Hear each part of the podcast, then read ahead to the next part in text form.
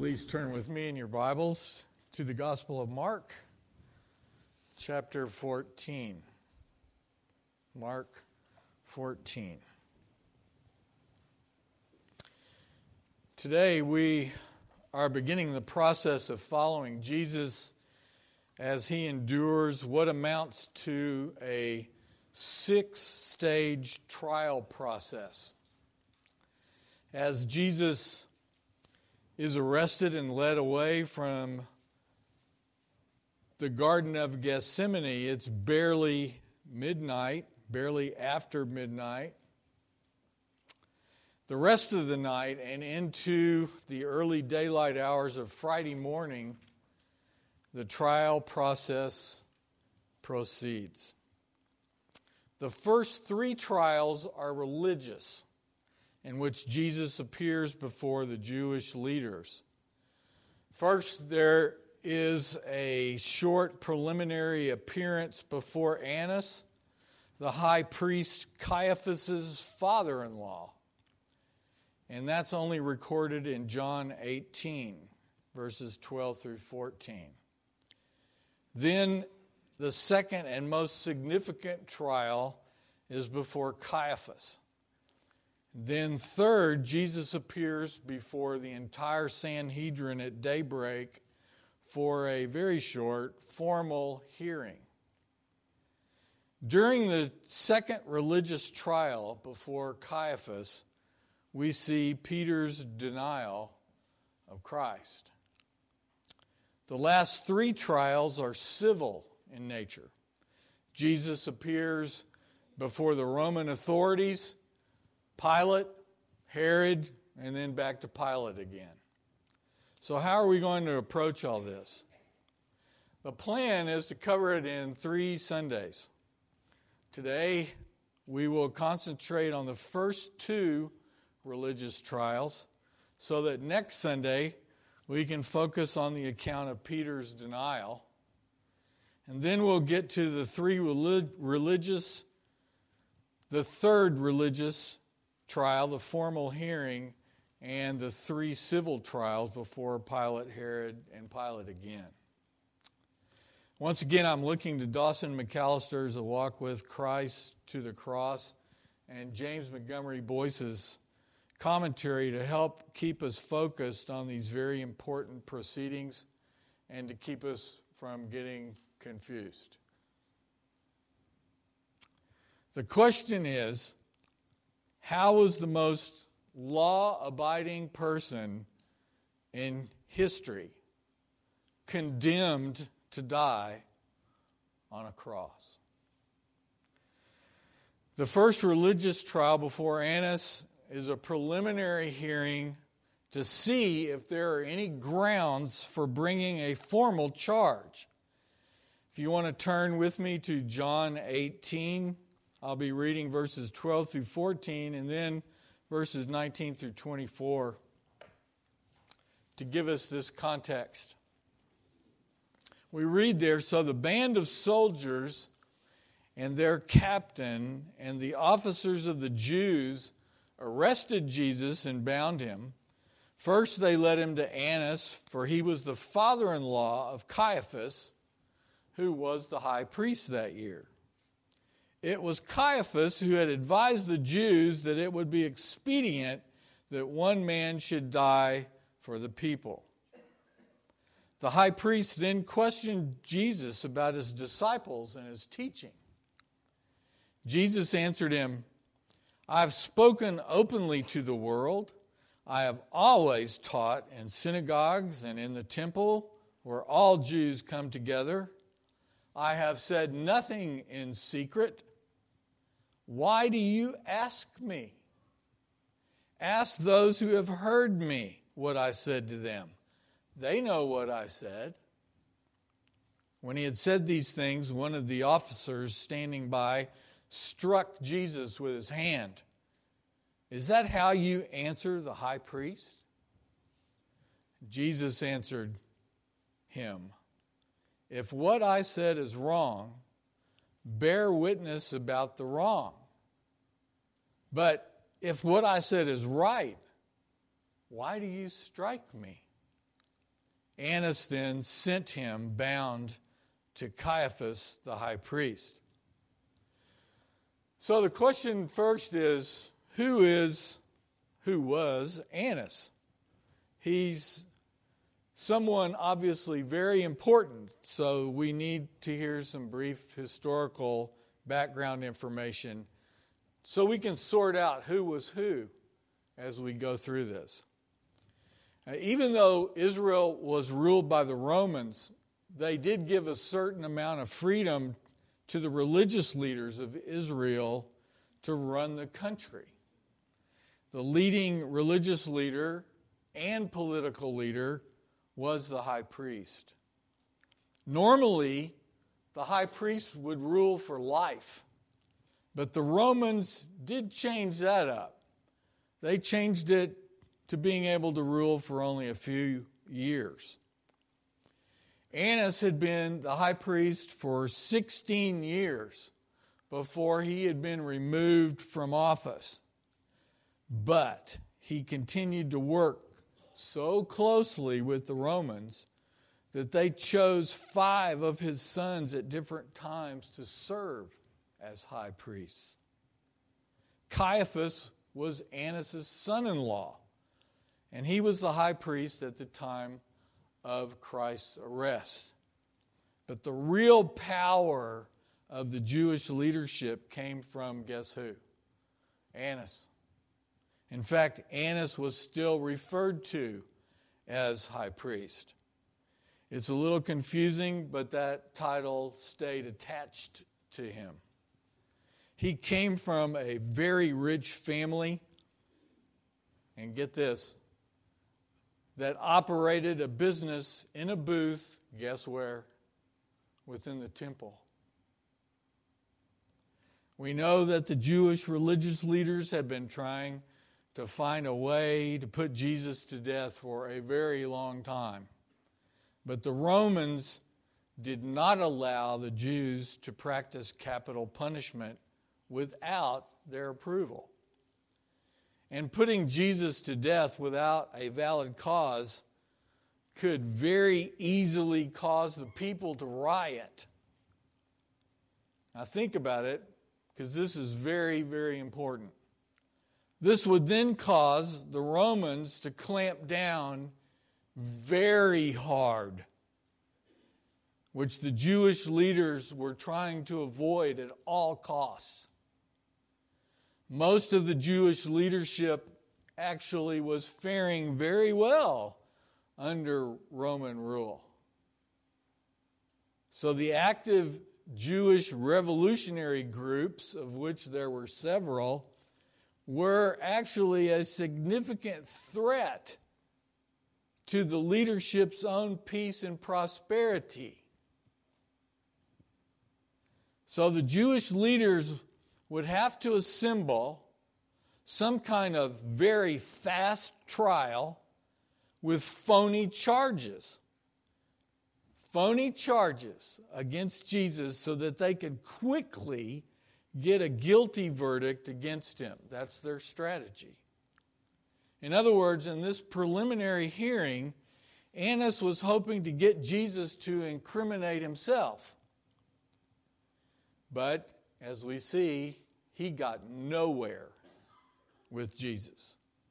And it's important to note that the Jewish leaders broke many of their own laws when they tried Jesus. One being that it was illegal to hold a trial at night. They, they were so desperate to have Christ condemned and crucified that they willfully ignored their own law.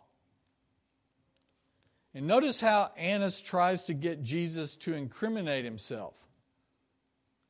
He wanted to know first if Jesus' disciples were revolutionaries, and second, if Jesus' teaching was full of lies and so had blasphemed against God by claiming to be equal with God. So that's what he's after. First, he's hoping that Jesus would incriminate himself by saying something that would reveal his disciples were revolutionaries And second, that his teaching was blasphemy. Now, Jesus' response, as always, really the underlying thread through this whole section, all the way through the crucifixion, is the incredibly powerful and majestic nature of Christ as he faced all this, all of which was not true of him. He completely ignores the first question about his disciples being revolutionaries. Why? Simply because it was common knowledge that they weren't. So he didn't even speak to it. Jesus answered the second question, but he did it in a very interesting way. He essentially called Annas to legal order. In other words, the Jewish law said that the accused can't be asked questions which would bring self-incriminating answers. And a prosecutor could not summon his witnesses until the accused witnesses, the witnesses testifying on behalf of the accused, had spoken. Do we see any witnesses for Christ? Not one. They were never called, never sought, completely ignored the law here. And if Annas had really wanted to know what Jesus taught, he could have easily summoned witnesses that heard him teach. Easily. You notice that's what Jesus said. I spoke to you often. Everyone heard me. I was not doing this in secret. And he goes on and on. So Jesus' display of calm authority and directness just really ticked off this temple guard. This was the first time that Jesus was ever really physically attacked. The guard acted illegally. The accused could not be physically punished before he had been proven guilty. So Jesus' response pointed out the legal right he had to answer the way he did. And that's important to note. It proved that Jesus had the legal right he had to answer and call him to order. There was no cause to be slapped. Annas realized then very quickly that he was not going to get any self-incriminating information from Jesus. So what does he do? He decides to send Jesus to Caiaphas, his son-in-law, and the Sanhedrin court. If you're able, would you please stand as I read Mark chapter fourteen, verses fifty-three through sixty-five. In Mark's account, we see the details here. I'll be reading from the English Standard Version. And they led Jesus to the high priest, and all the chief priests and the elders and the scribes came together. And Peter had followed him at a distance, right into the courtyard of the high priest. And he was sitting with the guards and warming himself at the fire. Now the chief priest and the whole council were seeking testimony against Jesus to put him to death, but they found none. For many bore false witness against him, but their testimony did not agree. And some stood up and bore false witness against him, saying, "We heard him say, 'I will destroy this temple that is made with hands, and in three days I will build another not made with hands.' Yet even about this their testimony did not agree. And the high priest stood up in the midst and asked Jesus, Have you no answer to make? What is it that these men testify against you? But he remained silent and made no answer. And the high priest asked him, Are you the Christ, the Son of the Blessed? And Jesus said, I am. And you will see the Son of Man seated at the right hand of power and coming down with the clouds of heaven. And the high priest tore his garments and said, What further witnesses do we need? You've heard his blasphemy. What is your decision? And they all condemned him as deserving death. And some began to spit on him and cover his face and strike him, saying to him, Prophesy. And the guards received him with blows. This is the word of the Lord. Thanks be to God. You may be seated.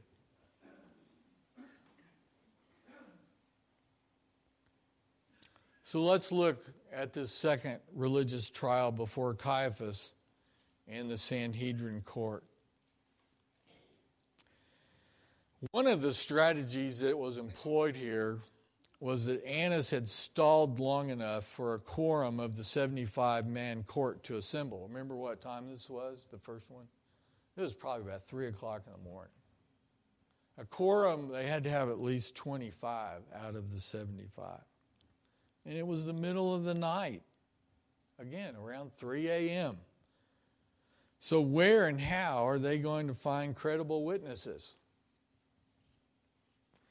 The only kind of testimony Jewish law, this is according to the Mishnah, the oral tradition of Jewish law, that could bring conviction, the only kind of testimony that could bring conviction had to be relevant testimony on which two or more witnesses agreed. And we see that here in verses fifty-five and fifty-six.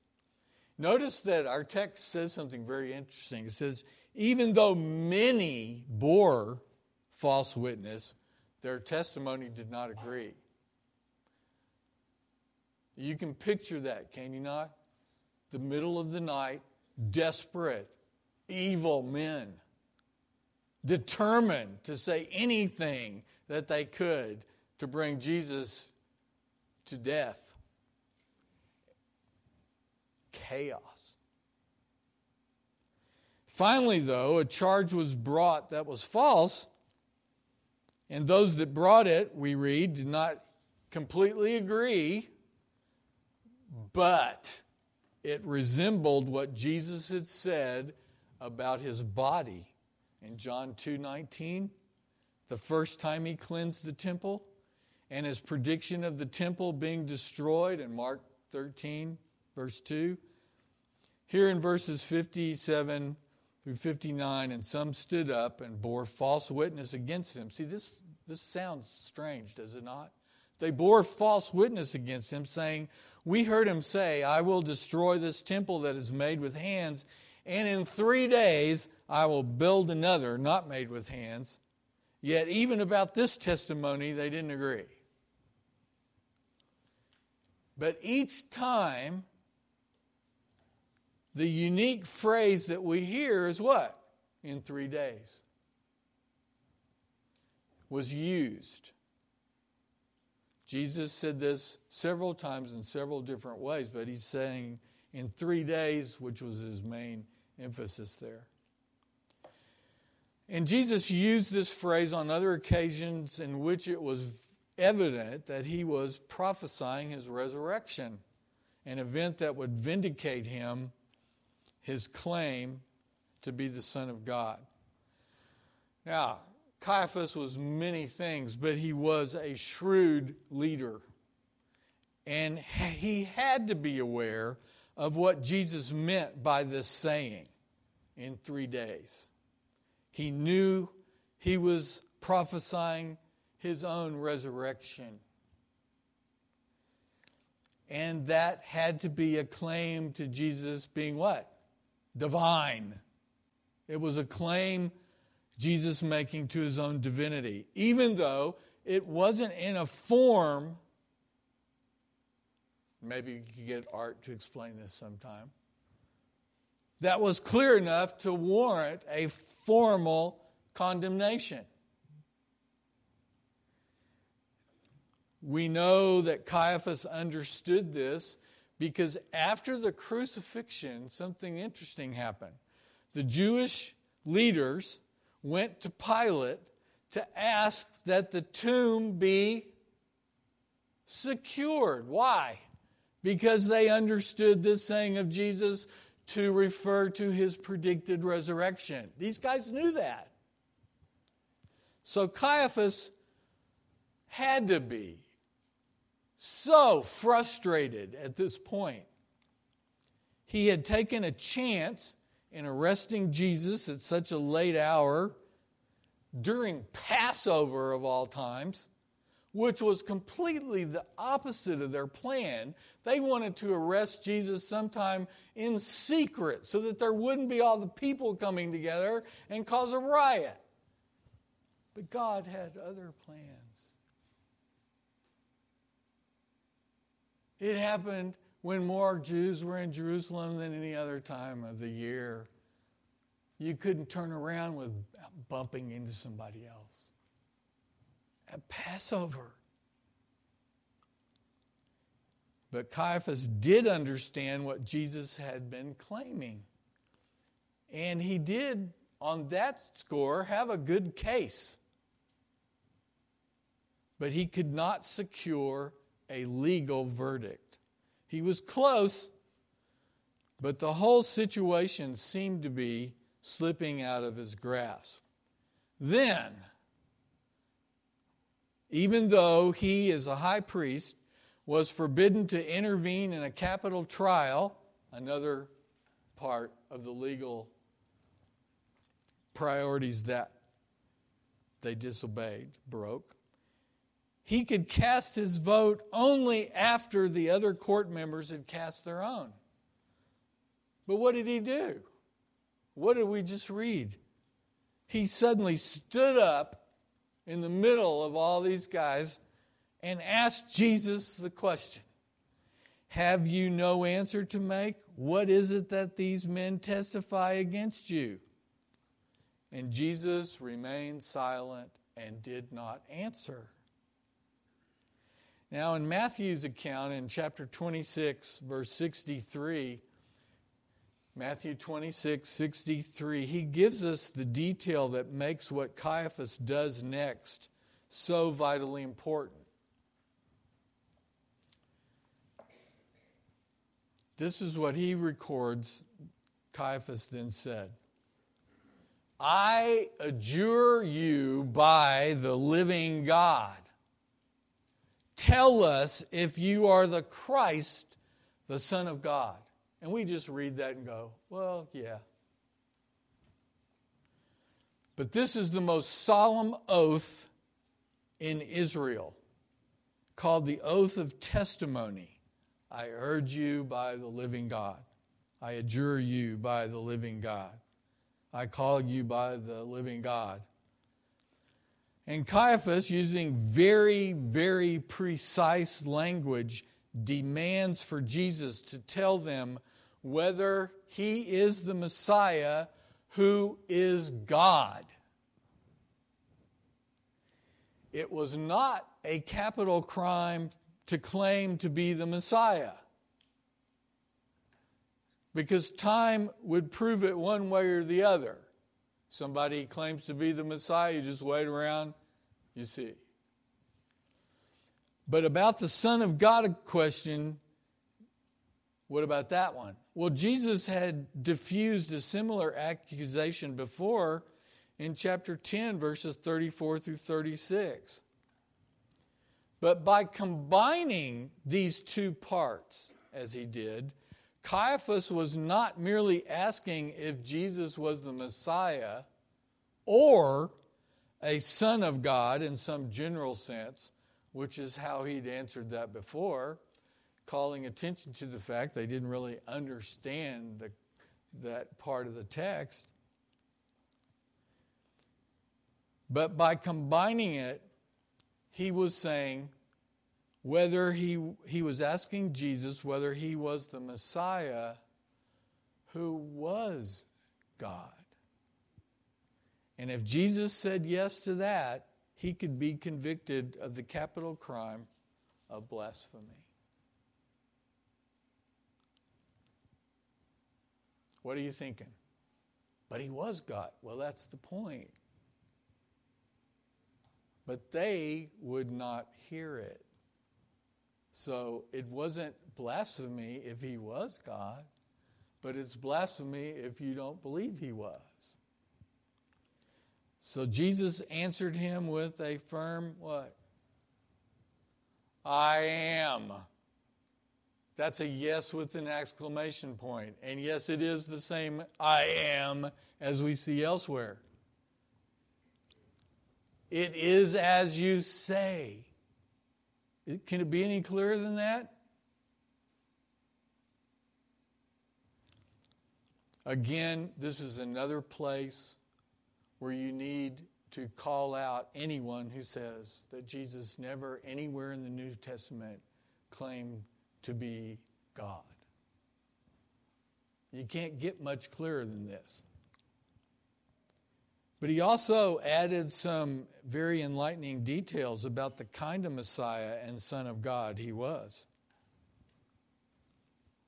In verse sixty-two, and Jesus said, I am, and you will see the Son of Man seated at the right hand of power and coming with the clouds of heaven. Now, folks, this is one of those times when we cannot give the excuse that we don't understand the Old Testament. As a Christian, we should be growing more and more and more so that we have that foundation. Because every Jew knows exactly what this is saying. We have no excuse if we lessen the import of this prophecy. Jesus refers here to that magnificent passage in Daniel in which the prophet describes a divine figure approaching the Ancient of Days, God Almighty, to join in God's judgment in Daniel seven, verses thirteen and fourteen. And here's that text. And behold, with the clouds of heaven there came one like a son of man. And he came to the Ancient of Days and was presented before him. And to him was given dominion and glory and a kingdom that all peoples, nations, and languages should serve him. His dominion is an everlasting dominion which shall not pass away, and his kingdom one that shall not be destroyed. Clear enough?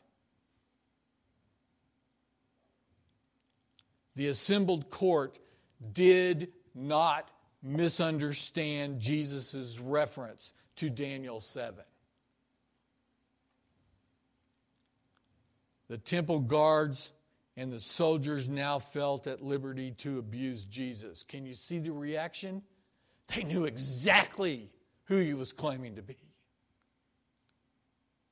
And their response? And the high priest tore his garments and said, what further witnesses do we need? Well, there hadn't been any that were making true statements. You have heard his blasphemy. What is he saying there? You have heard his blasphemy. He's saying, every one of you heard him claim to be whom? God. That's what blasphemy is. What is your decision? And they all condemned him. They all condemned him as deserving death. And some began to spit on him and to cover his face and to strike him, saying to him, prophesy. And the guards received him with blows. Now, There is a whole lot for us to learn from these first two stages of Christ's trial. As Christ stands firm with calmness and majesty, everyone else, everyone else seems to be fleeing in fear.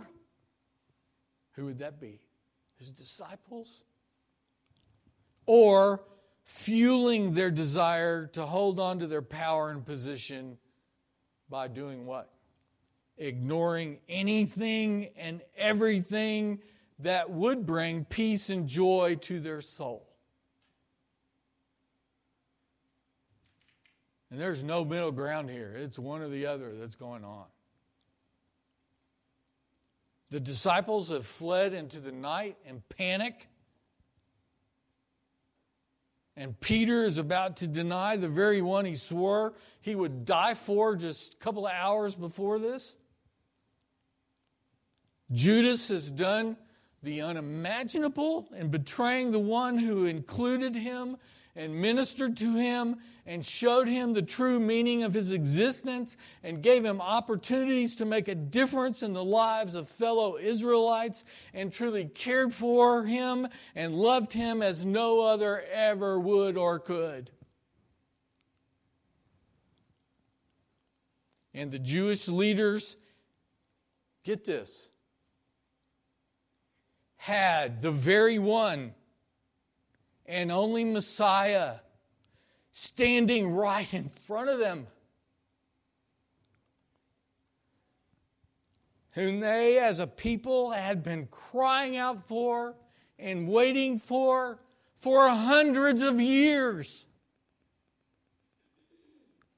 And they valued their positions of power and influence over others above and more than knowing the God who created them and gave them life.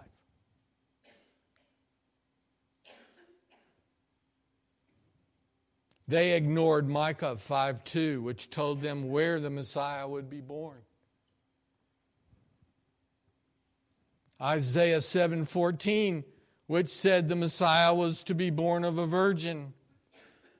They ignored multiple Old Testament passages that let them know the Messiah was to be of David's line.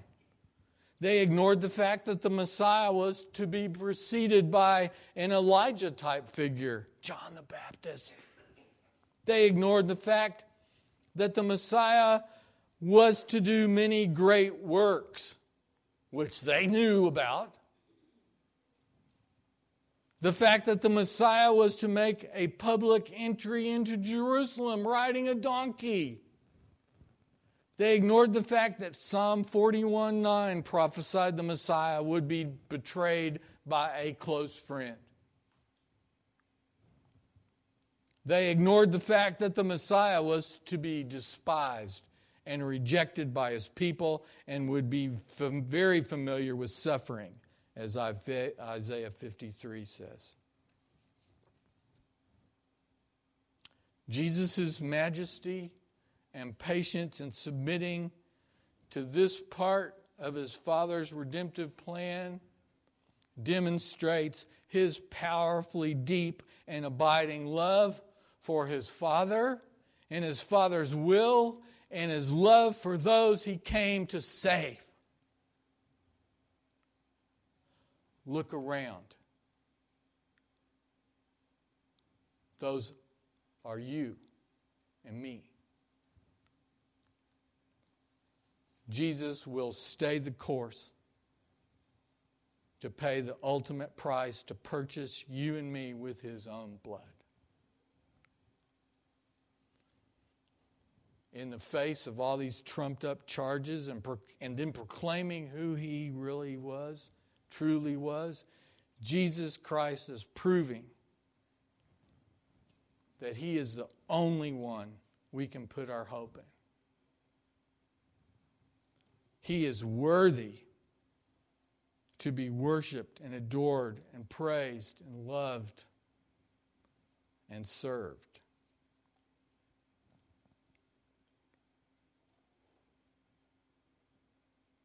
Praise God. think we just sang that several different times in every song that we sung this morning.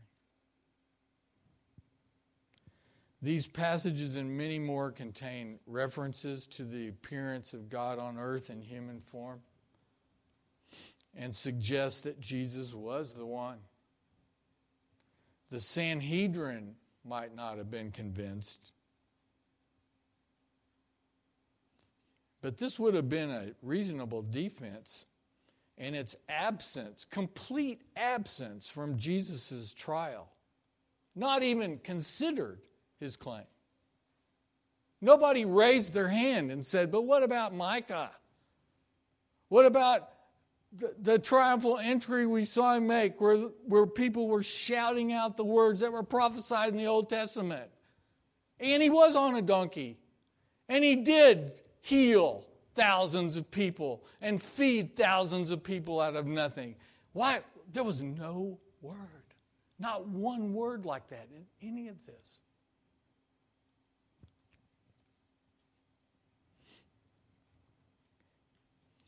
So it's absence from Jesus' trial. What's the main point? What does it expose? It exposes the closed minds and the jealous hearts of those who were Christ's judges. The sad truth really is that these judges are not substantially different from millions of careless people in our day, who just will not hear it.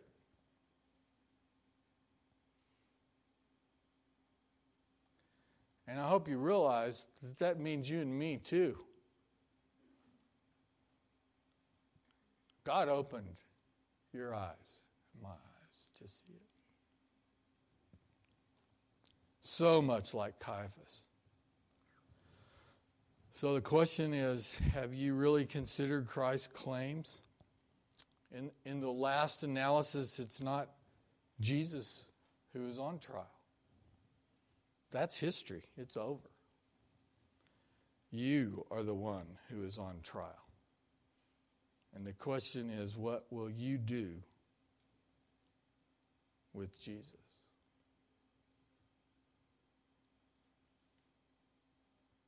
No excuses. Let's pray. Father, as we begin another year, it seems they're going so fast. Help us recognize how brief our time really is here on this earth.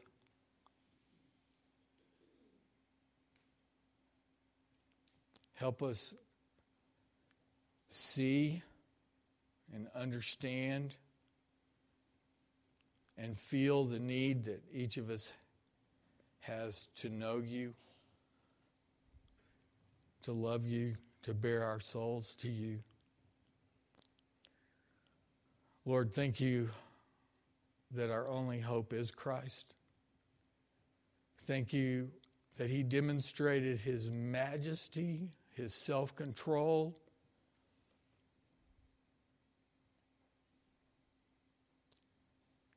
that the God that Ken explained in Sunday school today is Lord. Jesus confined himself to a human body to be able to live the life demanded of us and to be an acceptable sacrifice to bring us to you, to pay the price for our sin himself. And oh God, we confess we take that for granted so often. Even as we call out your name, even as we say we belong to you. And you are so gracious and patient with us. Lord, your showing us here at the beginning of two thousand nineteen again, and but in so many different ways, that you are committed to complete what you have promised to do in us,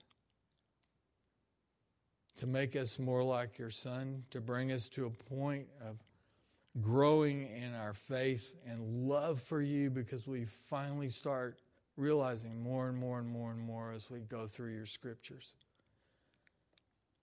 who you are and how great our need truly is, and what you did for us in Christ to bring us to yourself. And we still, we still step back from enjoying knowing our God and falling before you on our faces in joyful service. How could there be anything greater in our lives than knowing the one who created us and being made a part of his family, your family, as adopted sons and daughters, and knowing that we have a secure and certain hope of being with you forever and ever. And as we continue to go through this, these trials, and next week Peter's denial, and then the final condemnation and execution, we pray that the gravity and the weight of all this would touch the deepest parts of our souls that needs to be touched. And that we would come to know an affection and a love for you that grows and that is so much greater than any affection or desire we have for anything in this world. Only you could have such a great purpose for us here, to prepare us for an eternity with you. And we pray that you'd open our minds and our hearts to understand that. We thank you for being able to worship you together with one another, whereas in other parts of the world on this day, as in every worship day, there's people being forced to hide, they're suffering, they're arrested, some even killed for your name. Are they crying out, "It's not worth it"? No, they're the ones who really know that you are worth anything that you call us to go through. And we enjoy the fellowship and the freedom, and we pray that you'd show us how to make the best use of that this year for your glory and your sake. Lord, we thank you for your word, and we thank you for what you're doing in us and amongst us. It's in Christ Jesus' name we pray. Amen. Could you please stand for our benediction?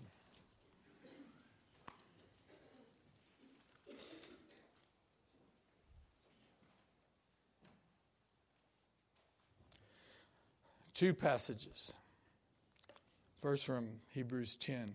When Christ came into the world, he said, "Then I said, behold, I have come to do your will, O God, as it is written of me in the scroll of the book." And then in the end of Psalm ninety-eight, "Let the sea roar and all that fills it, the world and those who dwell in it. Let the rivers clap their hands and the hills sing for joy together before the Lord, for he comes to judge the earth. He will judge the world with righteousness and the peoples with equity." Haven't seen you in a few days. Happy New Year. You're dismissed.